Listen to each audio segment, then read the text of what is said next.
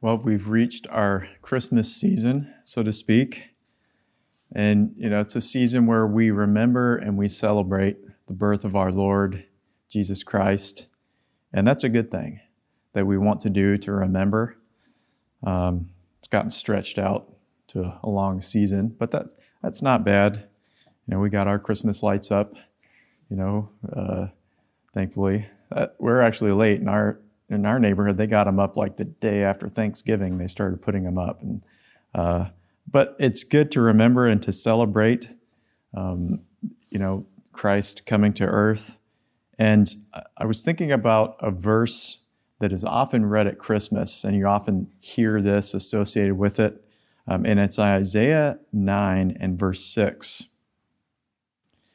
And it says, "For unto us a child is born." Unto us a son is given, and the government shall be upon his shoulder, and his name shall be called Wonderful, Counselor, the Mighty God, the Everlasting Father, the Prince of Peace.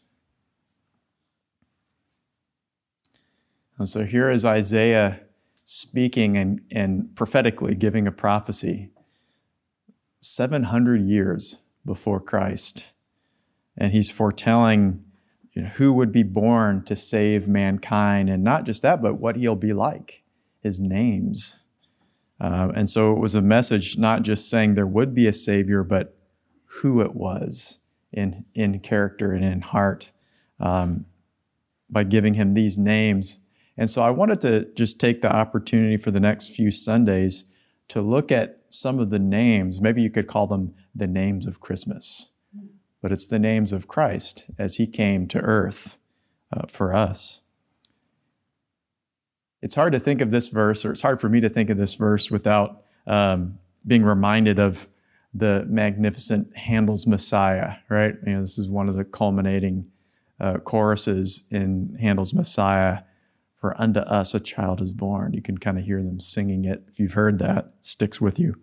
Um, but that's a musical celebration proclaiming Christ's birth and his coming to earth the first time. And it culminates with the Hallelujah chorus, and it's very magnificent. But really, it's something awesome to consider how he came, uh, and that the solution for man's problem was God descending from his place in heaven and coming to earth as a little child. That was God's solution. That was the solution. And not just that, he came in the form of a little child being born among us in a low place. In Isaiah, it says, Unto us a child is born, unto us a son is given. There's an important distinction there, actually. He was born just like one of us as a little child in a humble manger. You know, if you think about it, most of us had a better birth than he did. More, more, more glorious in that sense. You know, we were probably all born in, in hospitals and, uh, you know, with good doctors and, uh, you know, the best equipment and so forth. But he was just there born and with the animals. But yeah, he did that for us. But you know what sets him apart? He, he came as that little child, but then it says, uh, but he was also a son given. He was a son given, the Son of God, the Son of the Most High was given for us as a gift. That, that was the greatest gift, Christmas gift, that was given to us. He wasn't just a child born, but he was a son given to be a sacrifice for us.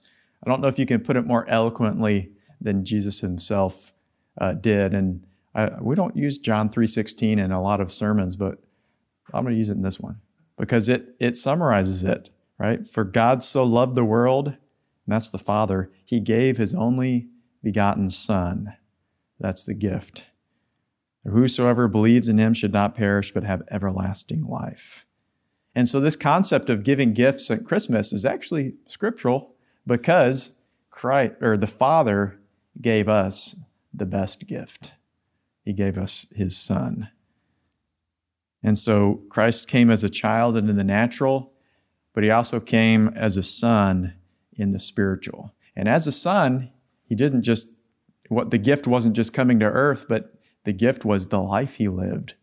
You know, he was a son who learned obedience through what the things he suffered, through, you could say, an intense period of training. And then to go in, through the, you know, his ministry and how he gave himself for the people, and then how he gave himself on the cross. And so, you know, it was a wonderful gift that we've been given, that we celebrate. But then it, back in, in Isaiah 9 and verse 6, it says, The government shall be upon his shoulder. You know, that speaks of authority. The government is upon his, his shoulder. Jesus came in the authority of his heavenly Father, but in reality, he came under the authority of his Father. He flowed with that. And so he, that happened when he first came, but the real fulfillment is going to be when he comes again. And then all authority will be under him, you know, when all things will be placed under his feet and he will reign forever. And so let's consider just uh, some of these names. We'll look at two of them today. Uh, the, some of the names of Christmas, you could say, of Christ coming um, as that child and as that son, uh, names that were proclaimed and associated with his birth. The first two we're going to look at are Wonderful and Counselor. Now, some translations, uh, they don't have a comma between those names. And they, so they kind of combine it and say wonderful counselor. I think the comma is justified. We'll look at, at that here in a moment. Um, that's how it's displayed in the authorized version. There's a comma there. So we'll, we'll go with that. But it, that, that name, it says, he, he is wonderful. Like the old chorus goes. I won't sing it, but his name is wonderful. His name is wonderful, Jesus our Lord. You know, that's the message of Christmas the wonder and the majesty of Christmas. The meaning of this Hebrew word for wonderful, it means to separate, to distinguish, or to make great. To make great, wonderful. There's a thought of uh, miraculous with it but yet it's it's the greatness of it that I, I wanted to to emphasize. It you know this name wonderful. It's not necessarily a, a common name we refer to him by, um, like the Messiah or our healer or so forth. But it's just it's a name that expresses who he is. He's wonderful. But perhaps also that expresses what he wants to do in his people. That he wants to do a wonderful work in his people. You know, it was wonderful uh, what he did as the Son of God to leave his exalted place and come down and walk in that uh, low way. He was brought low, but then he was lifted up again to his wonderful place. And, you know, that's described, that process can be kind of summarized or described and it's talked about, you could say, in, in Philippians 2 is a portion called the kenosis of Christ, the, this, which stands for self emptying, where he emptied himself of his place in the Godhead and became a little child for us. Um, and uh, I won't read it all, but Philippians 2 and verse 6, it talks about he, how even though he was equal with God, he became of no reputation, came down to that low place of humility. He became obedient unto the death on the cross. And that was an essential part of the victory. And it's actually it's an example for us to follow, which is why we, we read those verses and why Paul reiterates them to us. But it doesn't, you know, that victory comes through humility, being able to walk upon the low pathway as we submit ourselves to that obedience, even to our own death, the death of our own will. Um, you know, our own desires so that we follow the way of the cross, the way of our Heavenly Father.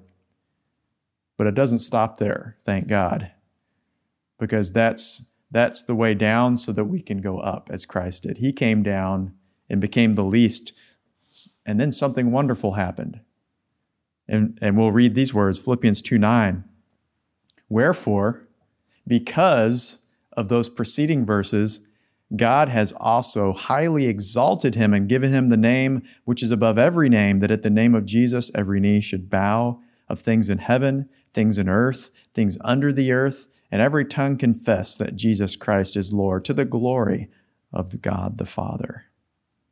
So Jesus was gloriously lifted back up to his exalted place and higher, right? Because every knee is going to bow, every tongue is going to confess that Jesus is Lord. Even those under the earth, they won't have a choice. They didn't do it in life, but they will do it. Every, everyone will do it at, at, when the time comes because of how glorious he is and how wonderfully he overcame. And so he accomplished something so great. Yet all of this story and all of Scripture really um, is to show us what he what he's like, but also what he desires to do in his people. He wants to do a wonderful work of glory, just like in his own happened in his own life. He wants to do in his church because his his church is called unto that same glory. And so the wonder of the majesty of Christ is to lift our eyes up to him and participate in that glory to prepare us for what is to come. You know, sometimes our eyes are just fixed on our daily tasks, you know, on what we have to do day by day. Um, but there, there, that's normal. But there's also experiences God wants to give to us and lead us in where we lift our eyes to heaven and we focus on what God is trying to communicate with us, what He's trying to work in us, because He wants to do something in us and through us. Now, I think of the shepherds in Luke chapter 2. They were just going about their business, watching over their flocks by night. But then something caught their attention. Right? The angel of the Lord and the glory of God shone round about them. It caused them to lift their eyes unto heaven, and they were given a message of, of Christ coming and a task of going to greet him and welcome him as, as he came uh, to go welcome the King of Kings to the earth as a little child. You know, as they lifted their eyes and beheld and received that message and they walked in it, they had the privilege of, of welcoming the Son of God to earth. But I think that that task is going to be given again to his people because they're going to receive a message they're going to go out and prepare the way for Christ to be received again in the earth. And this time, he's, he's not coming as a little child. He's coming as a conquering king, riding upon his white horse. But he has a message for us to receive and transmit as we can flow with him as we walk in his pathway. We can transmit his glory even if it's seemingly small. But you know, when you combine, we can be a little light, but when you combine a lot of little lights together, it can make a powerful light. But the manifestation of his glory does have seasons, right? We recognize there are seasons in, in the story of God's people and in the age of the church uh, where God manifests his glory in a greater degree. Um, we don't necessarily see clear manifestations today, but yet we're believing that God will manifest his glory again, hopefully soon, but definitely in the days to come. You know, as his word has, has promised us that he is going to come in glory and in power and manifest that. He did that in Israel. You know, we can read about that, how he came time and again to Israel and manifest manifested himself to them. And in Psalm 78 verse 12, it says, Marvelous things did he in the sight of their fathers in the land of Egypt in the field of Zoan. And that was just for starters.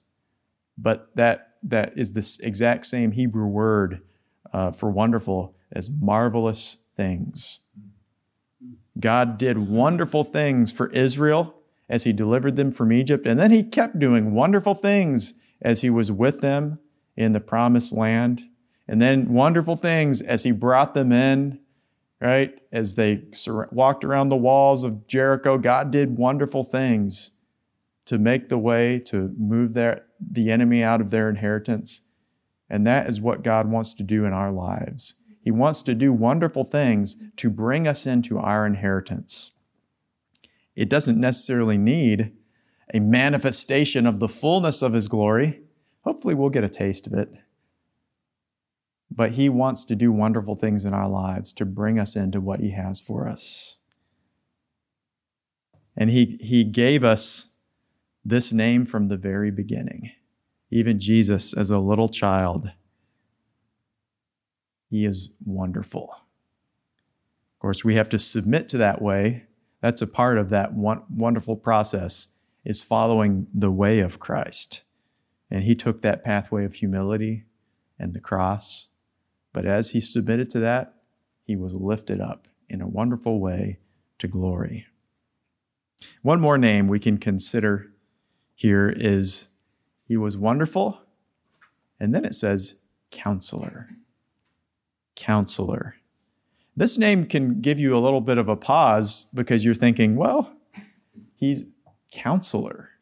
The name of the King of Kings here to, to prepare the way for Christ to come to earth is counselor. It's kind of hard to understand how you can relate that to Christmas, so to speak, but, but it's a very specific thought that God wants to share with his people because one of the purposes of his birth was so that he could be our counselor.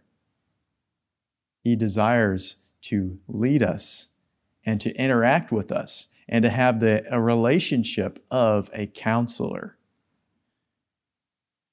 You know, we can think of our glorious King in heaven, and he's calling us all to be there with him someday. Uh, but there's so much more that he wants to relate to us now on earth. He wants to relate to us. He wants to lead us and guide us and direct us day by day on our pathway and he wants to do that as our counselor.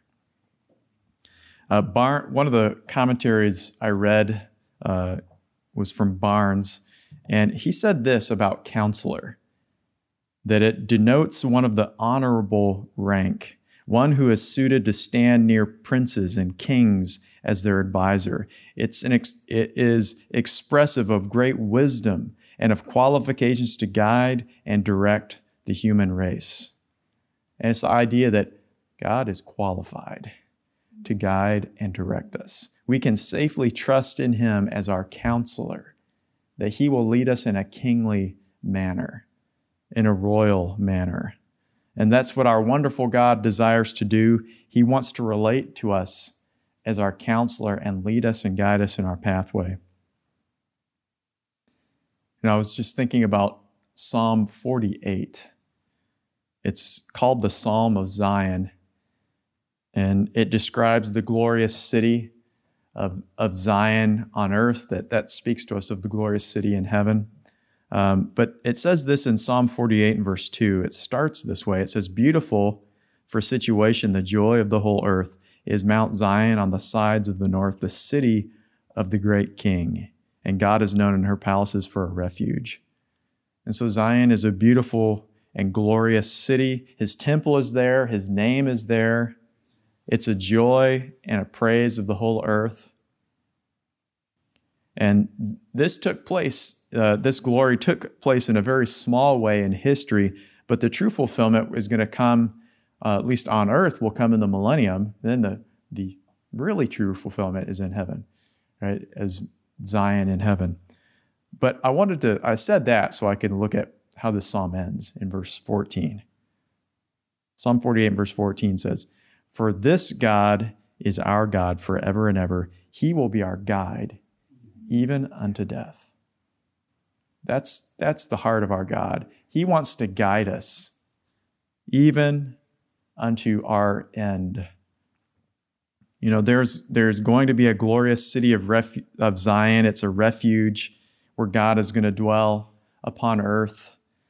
Uh, but you know, the real glory is found when He dwells in and works in our lives as our counselor. He wants to guide us, He wants to direct us, He wants to lead us. And that work that he does in us will last for eternity. You know, even when you think about when he dwells on, on earth, and uh, I want to I want to be around to see what he does in uh, on earth and in the glorious city in Zion and so forth. But you know what? That's that's not eternal. That's only going to last for a thousand years, and then everything's made new. But the work he does in us as we submit to him as our counselor is eternal. It'll be forever because it'll will forever be uh, it will have forever changed and transformed our lives. He wants to be our guide unto unto death or unto our end, our transition from earth into glory. And so as we turn to him, he will counsel us and direct us and guide us. Sometimes that comes through godly leaders, um, you know, or there can be a quickening of his spirit as he's leading us day by day to make decisions. But it's for a purpose. It's to guide us through life so that, that our end is wonderful and glorious. There can be some challenges along the way. There will be some challenges um, that he needs to navigate us through. That's why we need a counselor, right? I mean, if, if you knew everything you needed to do, you wouldn't need a counselor. But there's going to be some patches where maybe you feel like you're in the dark and you need to, you need God to turn on the lights or at least to be a, a maybe a lamp to our feet and a light to our path and show us steps along the way. I want to consider a verse that you probably never associated with the Christmas story, at least I hadn't um, until I was just thinking about, about this concept of him as our counselor. But it, it really applies to this thought of how he wants to lead us and illuminate our way. And this is in 1 Kings 10 and verse 1. And it says, When the queen of Sheba heard of the fame of Solomon concerning the name of the Lord, she came and she proved him, sure, she came to prove him with hard questions. So when Solomon, in the glory of God and the wisdom of God, she, she came, she wanted to test him out. She wanted to present some real puzzles, some enigmas, and really, is he really as wise as they say he is? So she probably thought of some really complicated things and present, well, Solomon, what do you think about this situation? And he had, he was so anointed with wisdom that he just blew her away with his responses. She was amazed. She said, I hadn't even heard the half of it, of, of how God had blessed you with wisdom and understanding. But she came, it said, with hard questions. The Hebrew of that uh, meaning of that phrase is a riddle, a difficult question, a dark or obscure enigma. You know, this is the exact phrase that's used to describe the Antichrist in Daniel 8:23. says he's going to come speaking dark sentences. These, these uh, very cunning words that it's going to be very difficult to cut through to see the truth. I'm bringing this out because the reality is that Christ has a glorious work and he has a pathway for us to follow, but then comes the Queen of Sheba right? Or you could say the spirit of this world, of this age. Um, or we have adversaries that will come trying to challenge the work of Christ within us, some natural and some spiritual. And we can go through situations that are hard to understand. And they're like those dark sentences, these enigmas. Oh God, how is this going to work out? How am I going to make it through this? How am I going to overcome? What do I do? We don't know. But thank God we have a counselor in heaven. He wants to be our guide throughout our whole life. There's not a period where he says, uh, I'm going to take time off. He says he's our guide unto death till we pass over. And then it doesn't end there because we're lifted up to sit with him in heavenly places. But we have to trust in him. We have to commit ourselves to, to one who is faithful, to be our counselor, to submit ourselves. Because a counselor isn't any good if you never go to him and ask for counsel, is it? Or you can ask for counsel, but then you hear something, it's like, ah, oh, it's not what I wanted to hear. I'm going to do XYZ instead of ABC. But as we trust in Him and submit to Him and let Him lead us, He will guide us and He'll make our pathway clear and straight before us. I'm going to end it with a story. Have you ever heard of the story of the Gordian knot? Maybe you haven't.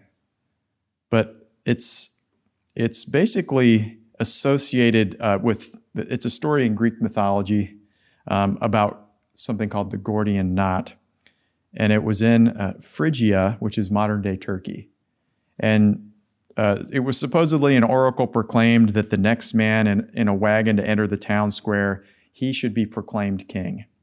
And so, sure enough, a man came. Uh, his name was Gordian.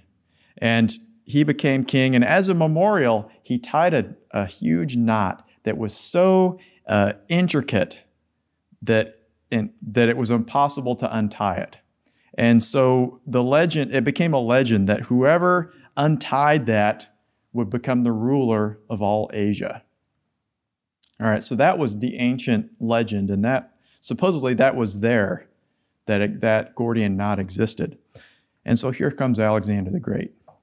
He's looking to be the ruler of all Asia. And many had tried to come before him and untie the knot, and they, they hadn't been able to do it. So Alexander comes and he looks at the knot. I don't know if he fiddled with it at all, but he's come, he's come to be the ruler of Asia. So instead of trying to, to untie it, he pulls out his sword and he slices it in half, and, it, and well, the knot's undone. Um, he released the knot and he became the ruler of Asia.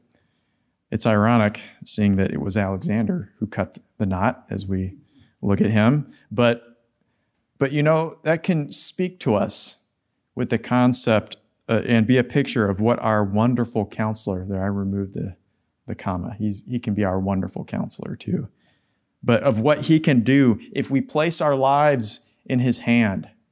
Because we can have some situations that sure are like the Gordian knot, and we've tried to unravel it and figure it out and trace our pathway, but then it kind of goes like this and it's all knotted and it's like, God, what do I do?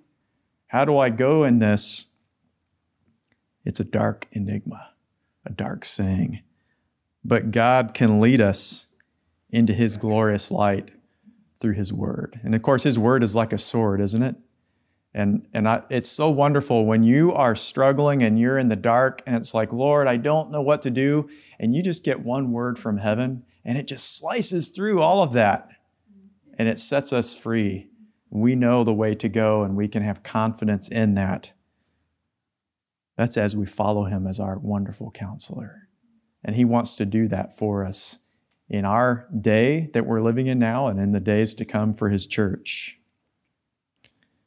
And so there are many names of Christ, and there are many names of Christmas, because that's what it was proclaimed of him the first time that he came.